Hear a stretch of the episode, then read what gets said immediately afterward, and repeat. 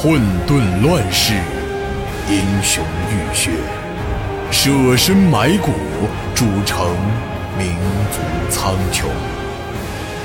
岁月如河，江山如歌，七年战国，写尽帝国苍茫。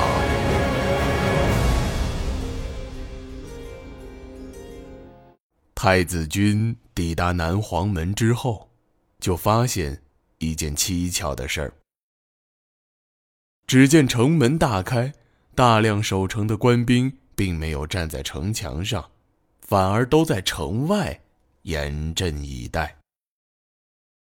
南黄门的守备长官此刻正独自一人站在队伍的最前面，右手攥着那把九尺的长刀，巍峨无比，一身的气概犹如是下凡的天将。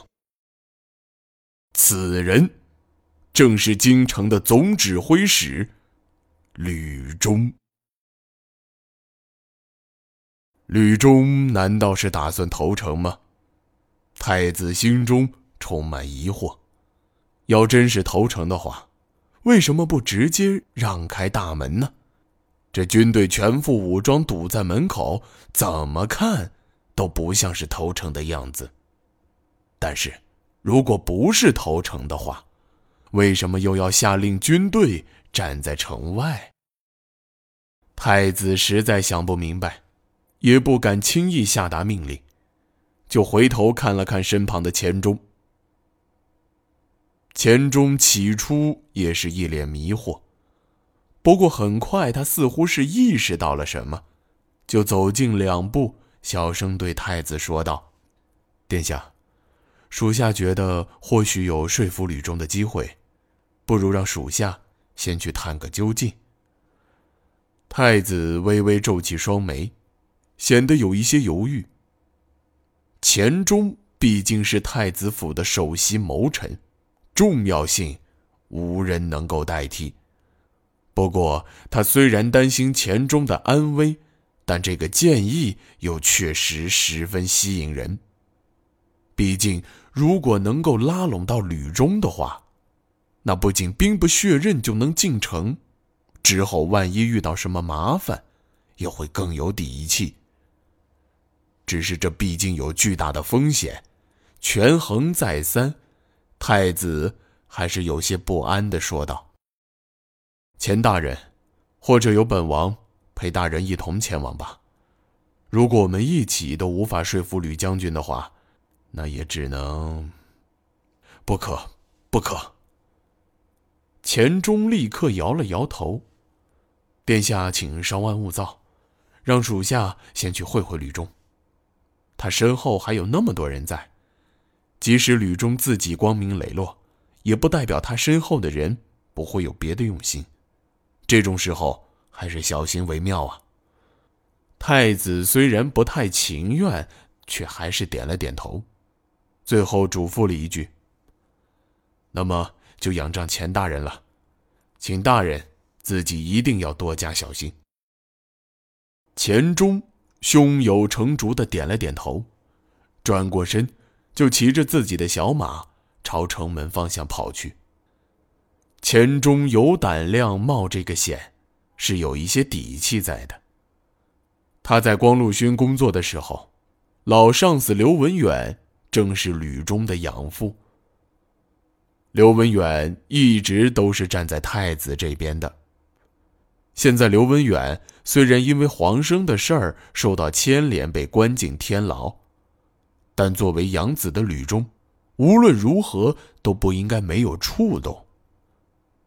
毕竟要是孙重辉最后获得了至高无上的权力，那刘文远必定是第一个掉脑袋的。吕忠是出了名的孝子，要他对父亲见死不救，简直就是要他的命。不过要真的只有这个原因，钱钟早就自己上门拉拢吕忠了。事实上他也并非没有做过，只是那个说客进了吕府就一直没有出来。就在这一小段路上，钱钟突然想起了第一次见到吕中的情形。那时候吕中才十三岁，给人的第一印象是身材高大，相貌俊朗，气宇非凡，又十分礼貌谦和。不过那时他一直站在刘文远的身后，倒又显得有些沉默寡言。钱钟本以为这个看似内敛的青年以后会加入士大夫之列，就和他的养父刘文远一样，只是没想到吕中到最后竟然成为了一名将军，并且还是在战场上几乎所向披靡的存在。甚至连齐威都曾经说过，西国国内如果仅仅论战场中的随机应变，无人能够及吕中之右。不过虽然是刘文远的养子，但吕中的性格和刘文远相比却有一些格格不入。他为人过于耿直，即使在南江之战立有奇功，但在南北大统之后就再也没有更多的提升了。他能做到京城的总指挥使，其实也是因为刘文远在背后的支持。话说回来，正是因为吕中性格过于耿直，因此如果他无法认定太子的行为，那么即使是刘文远在这里，他也必然不会加入太子一列。所以钱钟第一步要确定的是，现在吕中的心究竟是偏向着哪一方。毕竟吕中打开城门而又列阵于城外，一定是有什么原因的。